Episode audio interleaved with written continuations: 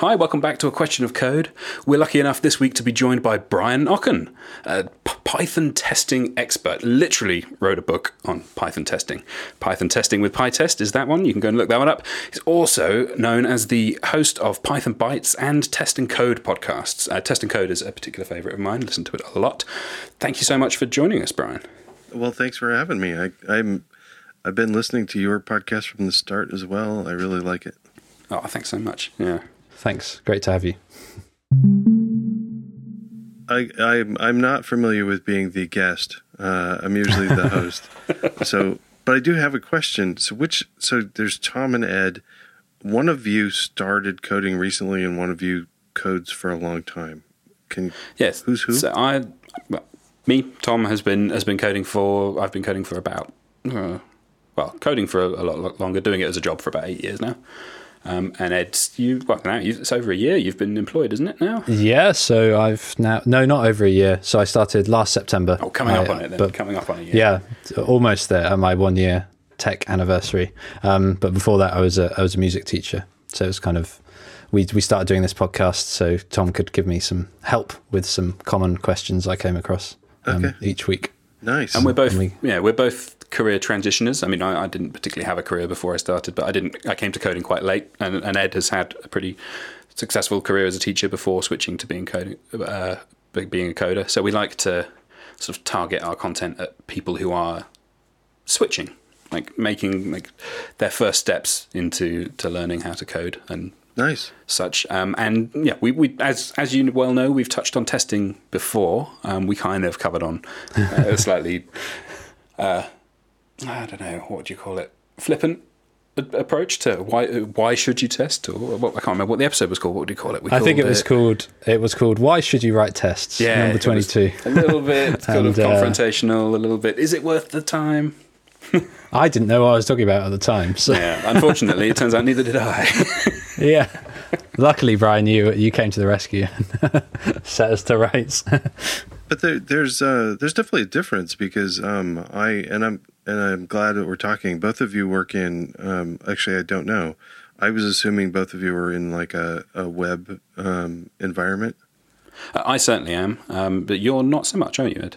No, I work for an embedded company. So actually, at the moment, what I'm doing is quite a lot of PyTest. So, okay. But we're really big on TDD and BDD. Okay. That kind of drives the stuff we do at our work. So yeah, I get a lot of questions lately about testing, either testing consumers of web services, or testing the web services themselves, or testing web stuff. And that's not my specialty. So I've had a couple of people on the show to talk about that because I'm more of a anything but the internet sort of a person. So I think that's a fine standpoint. I'm starting to think it's the best option, to be honest, considering how much time I spend in it. Yeah. Yeah. Well, I mean, I was interested to I'm rereading the Pragmatic Programmer because they put out their 20th anniversary edition, and there's a fairly big section on security and like paying attention to security and their first, and they comment that 20 years ago they just wrote, yeah, you don't really need to worry about it too much, probably. And now 20 years ago, it was a minority of people that were dealing with internet stuff, and now I think it's most programmers are dealing somehow with an internet-connected service, whereas as somebody like me that's dealing with embedded systems is a minority. But our instruments are still connected to the to not usually internet as a whole, but they are connected to local networks. So there is some security concerns everywhere. But anyway, I didn't mean to take over the podcast already. No, that's all right. I was going to say we did a short bio of you, but it might be interesting to know how you got into programming and kind of what led you to this point. And you said you do embedded programming, is that right? Yeah, a bit of that. So. In a long time ago in university, I wanted to be an artist, but I also liked mathematics. And so I was pursuing fine arts and mathematics, and both of them got extremely hard. And also I started thinking about like my future and getting a job and stuff like that. So switched to CS in college and got a and then after, you know, I half-heartedly looked for a job after my bachelor's degree, just around town and stuff, and found one place that was willing to hire me for less than what I was making at Safeway. So I decided to keep going to school, got my master's degree in CS, and then jumped into, got a job at HP in California in test equipment. And I actually knew nothing. I didn't take any electrical engineering in college. I knew how to take apart a radio and break it and make it not work. But that was my extent of electronics knowledge. And so learned all that stuff on the job, jumped right into high-frequency RF measurements, and then been doing that ever since, really. I did oscilloscopes and spec-ans, and most of my career has been on communication test equipment. And so now I work for Roden Schwartz. It's a German-based company that does a lot of stuff, but I'm on the test and measurement side. And then mostly doing testing of Wi-Fi right now. Some of the cutting-edge new Wi-Fi stuff is what we're working on. So, that's all in C++. Python is about, I don't know, 10. I keep saying 10 years, but I've been saying that for a long time. So it's over 10 years I've been using Python. And I started using Python because we had an internal test framework that was kind of a class-based, normal, similar to like XUnit sort of thing. There were setup and teardown functions and then test functions written in, and you could write those in Python, but they weren't unit tests. They were some homegrown thing that we had with a user interface and everything, and using that to send commands. So testing our instruments through sending commands to them and getting the response. So very much black box, although usually gray boxes. I don't know, test and measurement companies like the color gray for some reason. But then as of maybe 2010, so it really has been more like 20 years. So in 2010, switched companies and I wasn't really happy with the test framework they were using. So I branched out to learn more about different off-the-shelf test frameworks because, why write your own? I'm pretty sure everybody needs one. So I started exploring unit test and PyTest and nose at the time because I didn't know nose was dying. But once I got into it pretty hard and fast, I learned that PyTest was just really fun. So that's how I got into learning PyTest a lot. And we use that now to test our equipment. So that's a long story long. No, that's great. Really interesting to hear how your kind of testing career has progressed. It's interesting. I don't think a lot of programmers necessarily are that into testing. I want to take a little wild stab at saying that, but it's good. It's good that there are people that are really, really into it. Yeah. So I'm a team lead. So I don't know what the weird title for a manager. So I spend about 30% of my time managing. And then the rest of the time is probably half C++ stuff and half Python. I wonder if that's something we can get into that you've touched on there, Ed, that we could maybe get into a bit, is that does you think some developers are kind of think of... I have to confess, I find testing sometimes a chore. But you, Brian, clearly enjoy it and take great pleasure in it, and listening to the podcast and all the stuff around... the sort of the world you're living in, it seems like the norm, testing is the norm, everyone accepts it. And I work with people who feel like that. Do you have any advice for people who are just starting out so that they don't start thinking of testing as sort of having to eat your vegetables? Yeah, I guess. See, I'm just completely confused by that thought process. So I don't get that. I don't even, the eat your vegetables thing. And then I didn't take I wasn't trained in how to do testing. And a lot of the information on the internet around testing is confusing to me because it seems like and I get that especially from like a lot of the questions. There's this idea of bottom up sort of testing of doing like mocking and isolating your functions and testing everything really well, and then this even in the jokes. So like there's a joke of you've heard the joke about the tester or something goes into a bar and orders one beer and then orders two beers and then orders 1,000 beers and then -1 beers. And then a customer walks in and asks where the bathroom is and the bar blows up. Yeah, that's a good one. But even that implies that the role of testing is coming up with crazy inputs to break your software. And that is one role of tests, but the primary thing, so I like to think of tests as just little playgrounds. So like, let's say I had some code that I wanted to exercise to see. I mean, if we weren't doing automated testing, I would still probably be doing, it's just not saved automated testing. So if I was writing a library with an API, maybe I write another bit of code that calls that, like imports that library or whatever, and then calls some of the functions and then sees what happens, and maybe just to do print statements, maybe some asserts, but probably just print statements. Let's be real. And just kind of like print it out and make sure it works. The overhead of doing that, of bringing up another file and importing stuff and then calling your code and then seeing the output. You need like one, and then if you do something else, you can extend that. But in a test file, if you're using something like PyTest or something, you can just have one file that is all these little tiny mini programs. So a test is essentially just a little mini program, and you can run it by itself.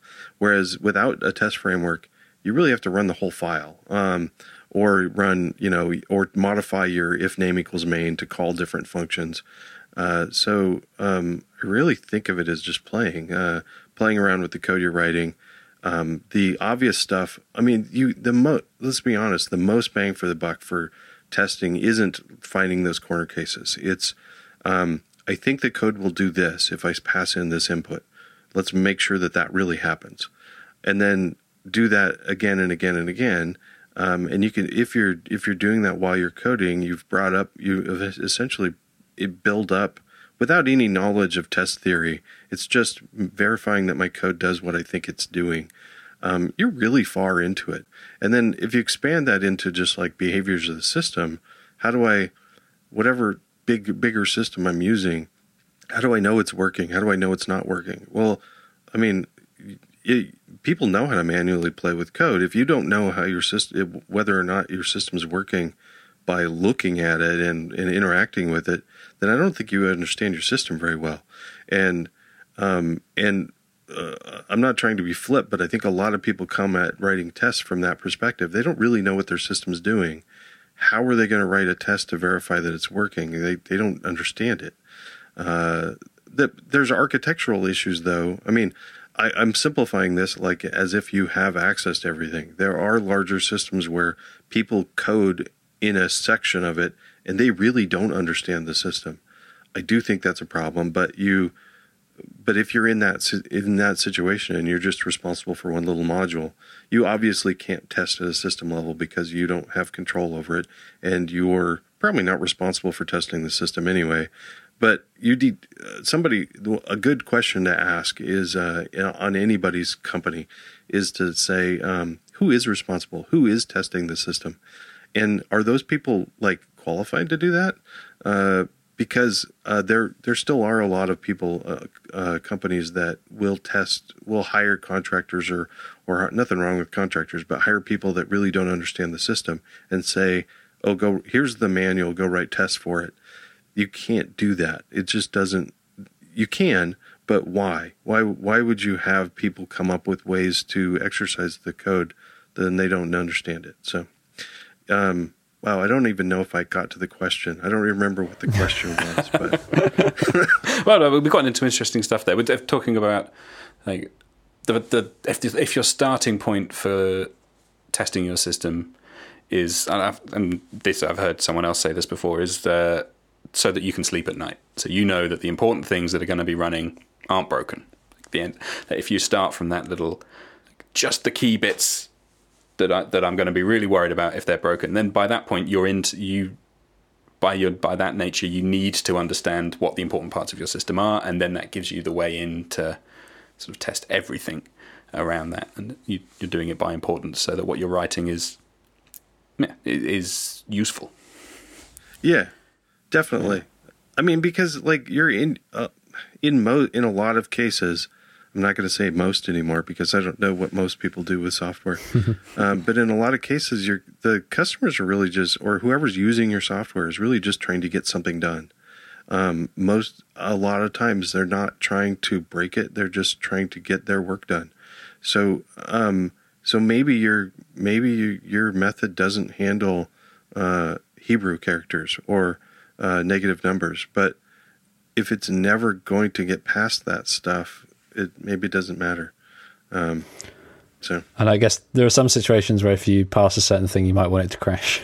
Well, I mean, I guess that's second level. So the first level is really writing tests to verify how things are still working that used to work. And the difference between automated and manual often isn't that one of them's code and one's not, because manual testing often is writing little test scripts to just verify stuff is working. It's that making sure it keeps working. So you can keep running it all the time to verify things are still working. So if you have like some particular small requirement, and it's a little weird, so it's good to write a test around it so that you keep doing that. Or like, for instance, now what operating system is your customer going to be on? Oftentimes we don't know. It could be Mac, it could be Windows, it could be a future operating system that we haven't even thought of. So testing, well, the future one, I don't know how to get that. But at the very least, you can use a CI system to throw your tests at multiple operating systems, and you almost get that for free now. So why wouldn't you? Whereas manually, are you really going to have like a Windows box and a Mac and a Unix box and run your tests on all three of them? That's just you could, and we used to do that, but why? When we have services to do that for us now. The verifying that it works is good. The second level really is verifying that it crashes the right way or errors the right way. So, like for instance, if a piece of code is supposed to throw an exception or a particular exception, I mean, you can imagine the customer code or the client code calling some function and then catching the particular exception, different particular exceptions, or and if that exception changes, that's a problem. So that the error behavior is part of your interface. It is part of your behavior. And that's a little bit of a hard mindset shift for some people to get into, of testing the correct way that your code is supposed to fail. Yeah, I was just wanted to come back to the confidence thing, because it's something I've come across recently, because we've been doing some test-driven development, which for listeners, if you don't know, means you write your tests first and then you do your code afterwards. Now, I think there's lots of varying opinions on it, but for this project, it's worked really well because I'm now at a point where I've got like some quite complicated stuff going on.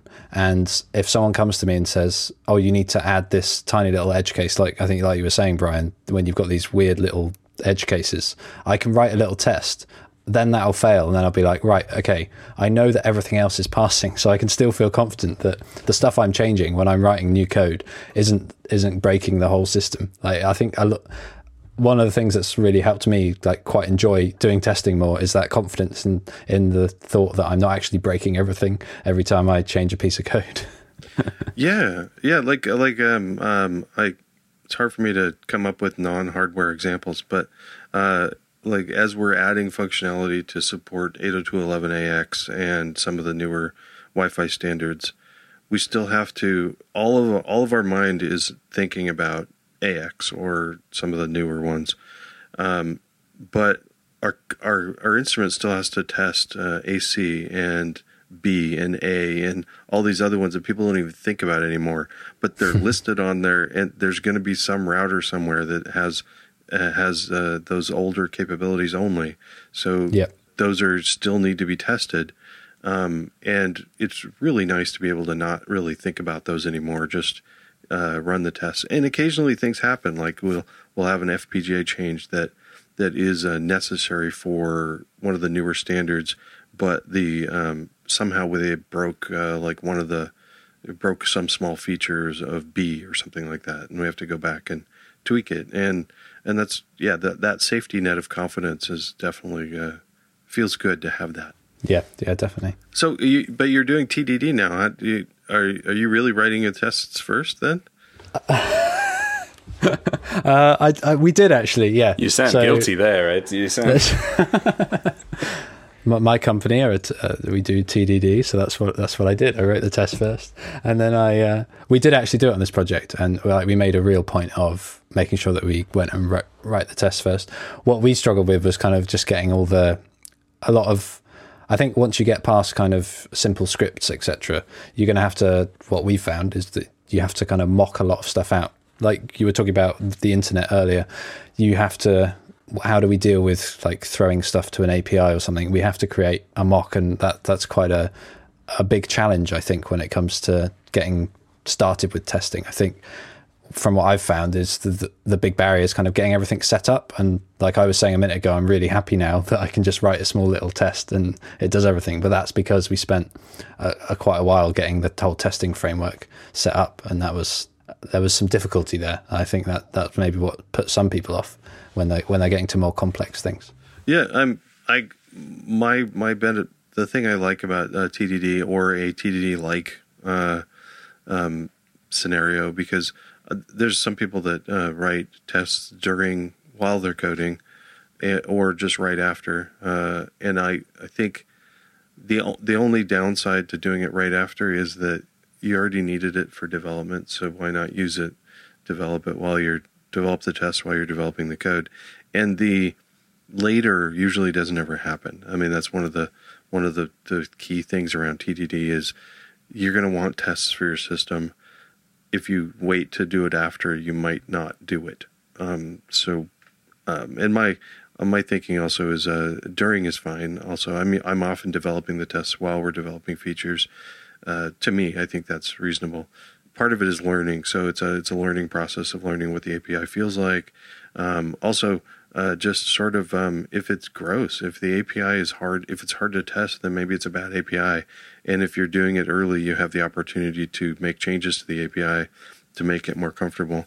And if it's an API that you're exposing to the user, that's a great time to learn that it's clunky, because if you wait for 4 months and often, especially if you wait till you release it to the customer and then find out that it's clunky, that's really terrible, because you can't really fix it anymore without breaking people. So, there's nothing quite like being a consumer of your own product to find the rough edges and stuff that you wouldn't have seen when you're writing it.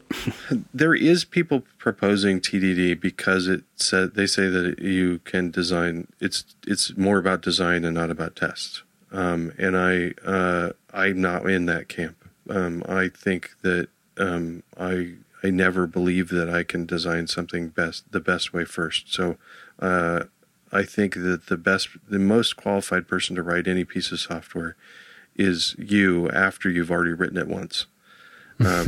So being willing, having the test support there to be able to, once it's done, do the refactoring part, or if necessary, completely throw away the code and start over again.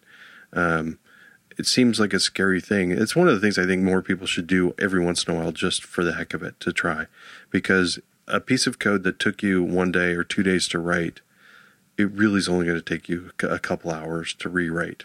Even if you threw everything away, if you have your tests to support it, you can go back and go, okay, now that I've learned how this really works, I can really implement it nice. And what's funny is that seems horrifying to a lot of software developers, but like creative people that do creative or technical writing do that all the time. They write a first draft and then often throw away chapters. We are not willing as a software community to throw away code very well, but we want to. But then there's also this funny thing of elegance. So we like to say something like I can implement a REST server in like 5 lines of code, or the minimal lines of code would be neat. That'd be cool. But then we brag about how many thousands of tests we have. I don't get why we want volume in tests when we want elegance in code.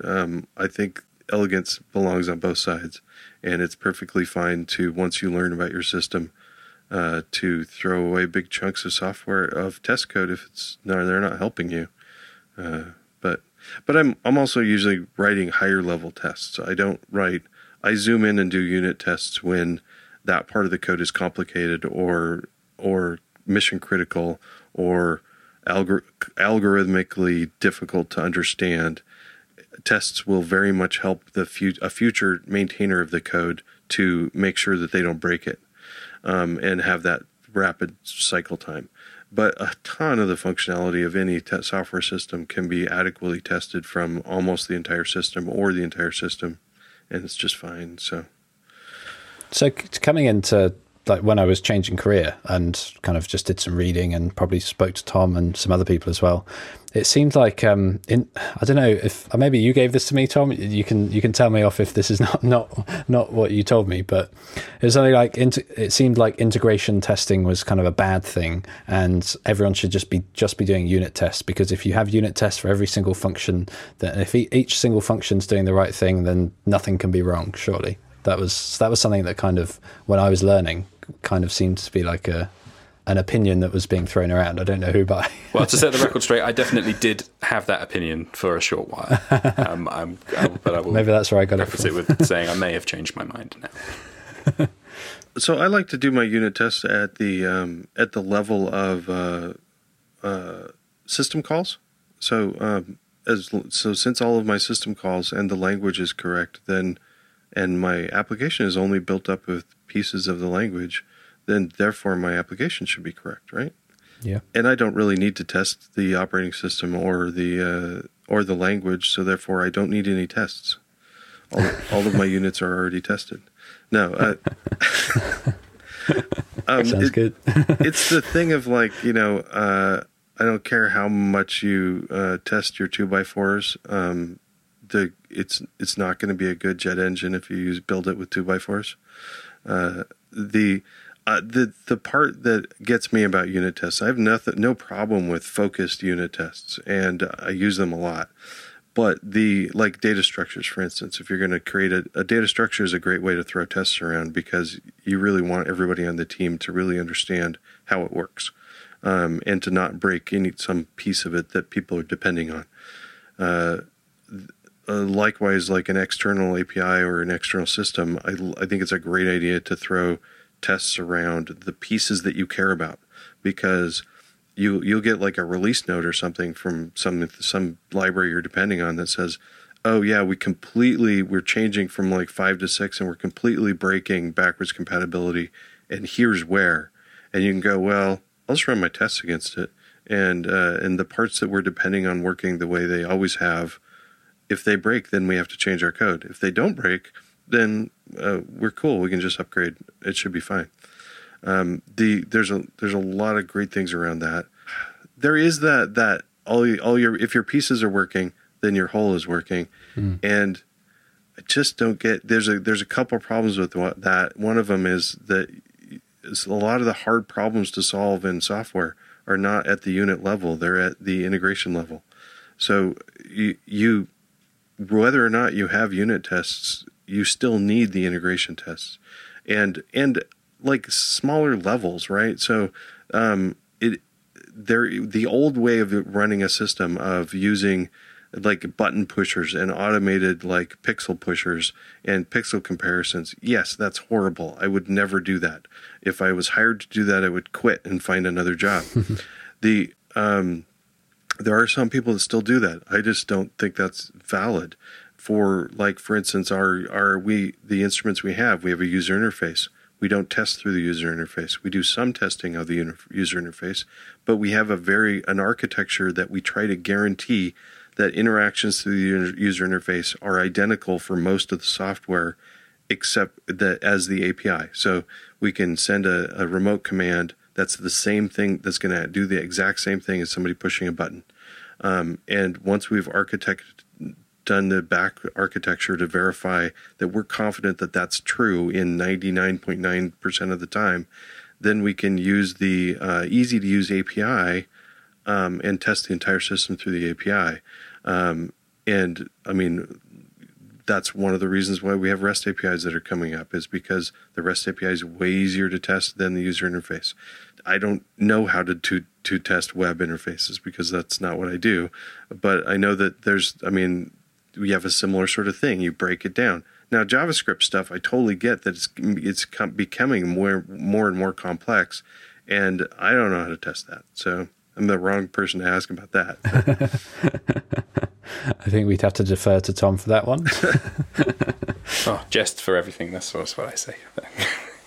Well, I've heard good things about Jest. I don't know anything about it, but yeah, it kind of. I mean, I came up using a combination of Mocha and Chai were the two libraries, and then I can't even remember what the name of it was. There was another library that actually handled the assertion. There was another assertion library on top of that. So it was like a combination of three things, whereas Jest is kind of has all of that in one handy wrapper. Is the JavaScript world moving towards like testing bigger chunks at a time also, or is it mostly unit test based, or mostly? I mean, certainly the code I'm interacting with on a day-to-day basis is like the majority of the tests are unit tests.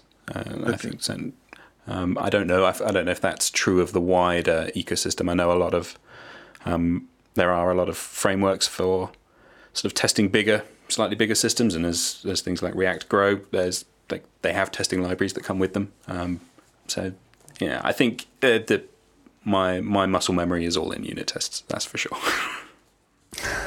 Yeah, I mean, especially a web-based thing where you got a back end. You think of it like a unit test anyway, because even if you're doing a bunch of code that's tested as a whole, you're not just individual functions, but like a library or something. You're still often mocking out or stubbing out the back end so that you're not having to have an internet connection and a database and all that stuff. Yeah. So it depends on what you call a unit. That's one of the reasons why I don't really like the term unit test, because casual user, I think, and especially a casual developer, but also a casual development manager, thinks of a unit test as the stuff that you need to write to verify that the code that you wrote is working. So developer level testing. Now, that doesn't match very well with, does that mean you have to test every function in isolation and mock every other function that it's calling? It does not. It means that you need to be able to be confident that you're turning in your code and it's going to work. That administrative level of just developers should test their own code. That seems what that translates into is whether or not you should do unit tests or integration tests or system level or whatever. That's kind of up to the developers. And if you think that your practices are not efficient, it's fine. I think it was Kent Beck. I'm going to probably attribute it to the wrong person. It was either Martin Fowler or Kent Beck said, my job is not to write tests. So I write as little testing as I can. And I very much believe in that. I'm not a software. I don't write elegant tests because I love testing. I love testing and write elegant tests because then I can spend more of my time writing product code. Yeah, I think that's a really, really good point, I think, is that the tests are there to help the code. It's not like an extra, like you were saying, eat your veggies. It's not really, now I've got to write some tests. They're there to really help you write the code for your system, your website, whatever. And in my experience, I spend less time developing features if I've got tests at the same time. I've tried doing it without, but I'm just not that good of a software developer to be able to write. It's like, it's the bowling guardrails, right? So whatever those things are that you put up when the kids are bowling. If you can have those all the time and why not? Why you why not leave them up if you can? And tests are my guardrails. So, and there's no prizes for being a hero and doing it without, is there? The only thing that matters is, does your stuff work? And if you can make it work and make it work quicker with testing, which is absolutely the case, then why not? Yeah. One of the interesting things that was put in the 20th anniversary edition of Pragmatic Programmer was this confession that now I can't remember which one it was. One of the authors said he went through a phase of not writing any tests just to see if he was less productive. And it turned out that he was just about as productive as he was before, but that he had the mindset of writing tests for all of his code for 30 years. That mindset shift is important, and you can't take that away. Once you're used to thinking about your software as how would I test it, then you write better software. And then he said that the other aspect of maintenance and teaching people how your software is used, because the tests are a great way to look at how something is used. They should be. If they're not good examples, then maybe they're not great tests, because it's really easy to write bad tests and make them be confusing. But trying to keep them elegant and focused is a way to help the maintenance of the future software. But so the confession was, he did spend some time not writing tests. But the conclusion he came up with was any code that he's going to either deliver that other people will use or that he will share with other people should have tests around it. So if anybody else wants to try not testing, he recommends programming with tests for 30 years first. I think that's a good recommendation. Yeah, definitely. So for people, like beginners coming in, people fairly new to coding, I wonder if you had any pointers for them or places where they could go to find out more about testing, or anything, any tips you've picked up that you found really useful, like ways of thinking about tests or anything really. I recommend they listen to Test and Code. That's a good podcast. Yep. Tom and I are both listeners. Yep, yeah. Can confirm. Excellent resource. Unfortunately, I haven't kept up on it, but pythontesting.net is a blog I started a long time ago. It's kind of been dead for a few years. I do plan on picking it up again at some point, but I started it because I don't know if there's not a lot of great content around writing tests. The learning a test framework, it's like learning an editor. So if you learn your editor well, you're more efficient at it and you can code faster. Learning whatever test framework you're using, go spend a weekend just trying to play with it. I don't think that people should learn their test framework on production code that they get paid for, because it's too stressful. I think go and play with it for a weekend, do a test project, do a little to-do list or something, and play with it so that you understand how it works. And if you understand it, it's the 80-20 rule. You can really be better at most of the people around you if you just spend a couple weekends learning it. Most people don't spend that, so do it. And then you can, the rest of your career, you're going to be more efficient at writing tests. There's a couple questions that you have to answer first. There's three magic questions that I like to use. One is, how do I know if it's working? How do I know when it's not working? And then also, if you can't answer those, you have to ask other people. So that the normal answer you're going to get from people is, I don't know. So the third question is, who should I ask next? So how do I know it's working? How do I know when it's not working? And who should I ask next? That has helped my career as well. I've been in meetings where I knew I was going to be responsible for integrating some software and testing it. Actually, when I was working with ASIC developers and FPGA developers, there was like these complicated things, and I would literally use those questions. I'd say, okay, I have to write a function that makes it do this, and you're going to call this. I'm like, okay, cool. Before I do that, I want to be able to write a test for it. So how do I know when it's working? And often there's pauses, and then we'll get, you need to talk with the ASIC developer to really understand that. Okay, good. So then I'll talk to the ASIC developer. Okay, how do I know it's when it's working? And one time I got asked to do something, and they said, we need you to pass this one value in. And I'm like, okay, cool. How do I know if it's working or not? And they said, well, you won't be able to tell. There's no behavior change. And I said, okay, then I'm done. I've already done it. Yeah. And they said, well, no, you haven't. So we'll prove that I haven't.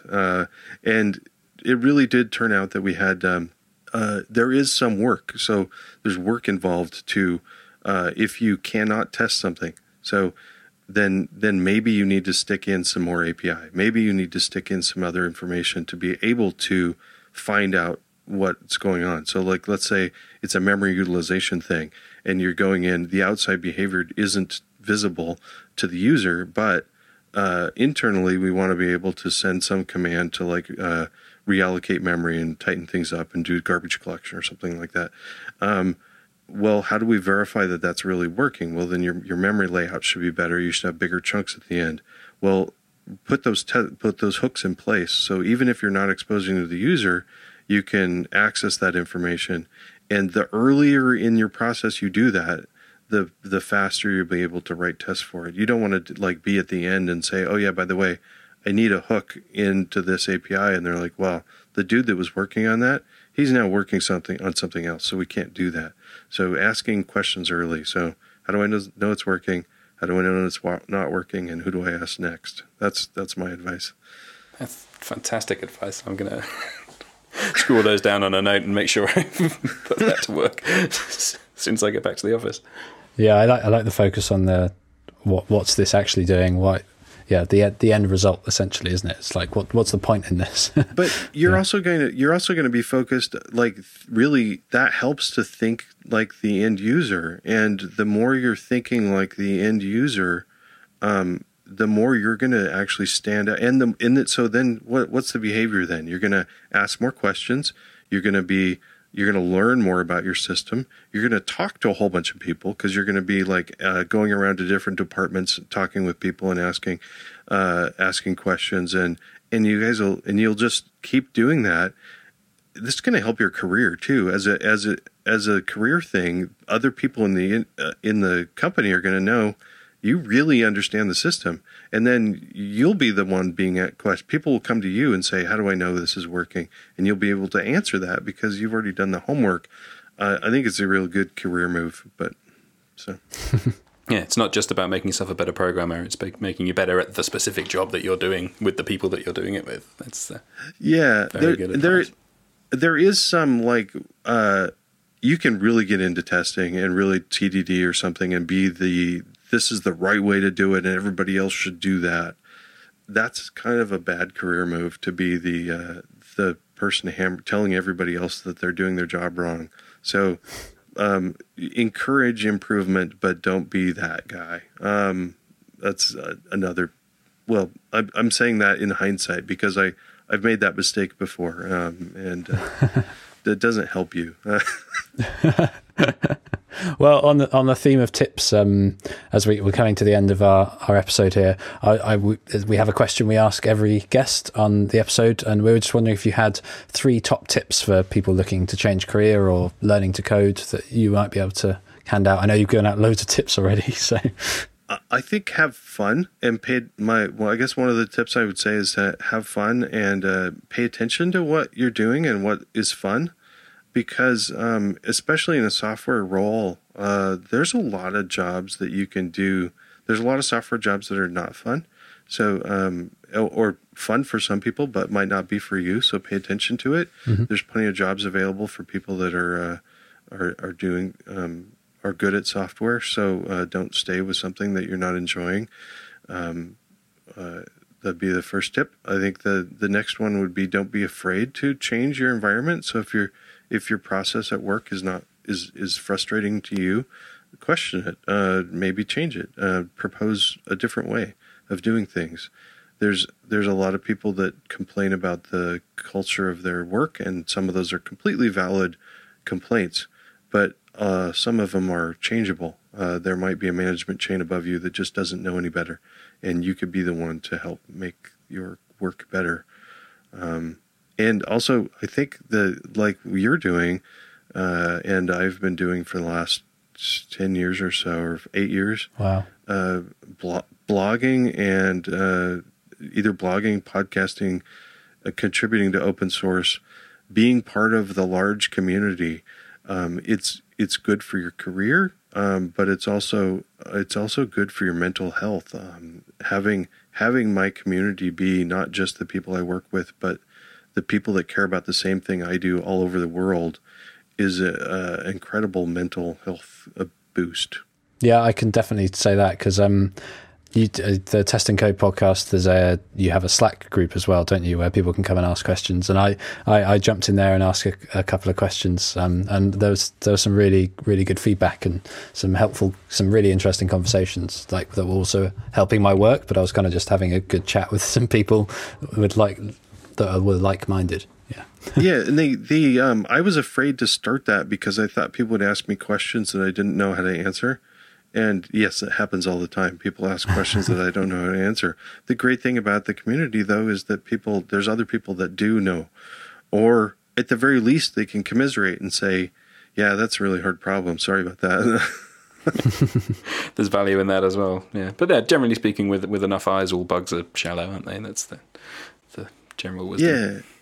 I'm very grateful that I chose software as a career because there's a lot of reasons to be grateful. One, it's I probably spend over half of my days coding that I enjoyed the day that I had, and I know that there's a lot of careers that's not the case. There's a lot of people that work for the weekend, but there's a lot of Monday mornings that I'm grateful to get back to work, and it's an interesting shift. The other thing is, especially with this COVID stuff going on, I'm very grateful to be in a career where I can work from home, and that's it's a cool thing. Mm. Yeah, we are all lucky. Yeah, the Monday morning thing has definitely struck me quite hard since from moving from being a secondary school in a city teacher to doing this job is it's been a massive shift. And yeah, I Sunday afternoons used to be kind of full of dread, but yeah. Now I'm kind of just looking forward to getting back to work, to be honest. There's also a mental state of like shifting careers and stuff. When you shift careers, you're going to do a lot of learning. You're going to feel like a newbie, and one of the things I think people should do is like that feeling. You should get used to that feeling and like it, because you should be. I think people should be learning all the time, and continue learning and learn new things, because you never really know where your career is going to end up in 10 years. The internet moves too fast to know that. So being prepared, but also just kind of liking it. This is your craft. I think people should learn it. Now, there's a lot of people that I've heard say, it should be perfectly fine to learn how to do your job, get a job and do it, and ignore it and don't think about it on the weekends and evenings. And I got to admit, we're professionals. I don't get that. I wouldn't want my doctor that way. I wouldn't want a doctor that hasn't learned anything since they left college. Doctors have to continually learn about new medicines and new techniques. There's plenty of other fields where people have to keep learning new techniques, and that's often not part of their day, their 40 hours. It's expected to be extra. Teachers are like that. Yep. I don't get why some people in software think that they can turn off learning at some point. You eventually will bite you in the butt if you do that. Yeah, some brilliant advice there. Thank you so much for coming and speaking to us, and for all that we've chatted about. We've kind of covered quite a wide variety of topics, even around not necessarily just testing. But yeah, thanks again for coming on the show. Well, thank you. It was a blast. Yeah. Yeah, it's been really nice to have you. Yeah. If people wanted to reach out to you, where's the best place for them to do that? I'm very reachable on the internet, on Twitter. I listen to Twitter, pay attention to Twitter a lot. So I'm Brian Okken on Twitter. The testing code has a testandcode.com is my podcast, but there's a contact form there that sends me an email, and that's good. There's contact forms all over the place if you want to ask questions. There's a Test and Code also has that link to the Slack channel, and that's a great community if people want to learn more. So yeah. Oh, brilliant! Thank you so much. Well, thank you, listeners, for listening to this week's episode of A Question of Code. Make sure you check us out on Twitter at AQOcode. And you can find us online at aqoc.dev or aquestionofcode.com, where you can find all the information about how to get in touch with us and propose questions for future episodes. Yeah, so thanks again. Make sure you're subscribing and telling all your friends so we can reach as many people as possible. And thanks again to you, Brian, for coming on and speaking to us this week. No, thank you. Bye. Bye. Bye.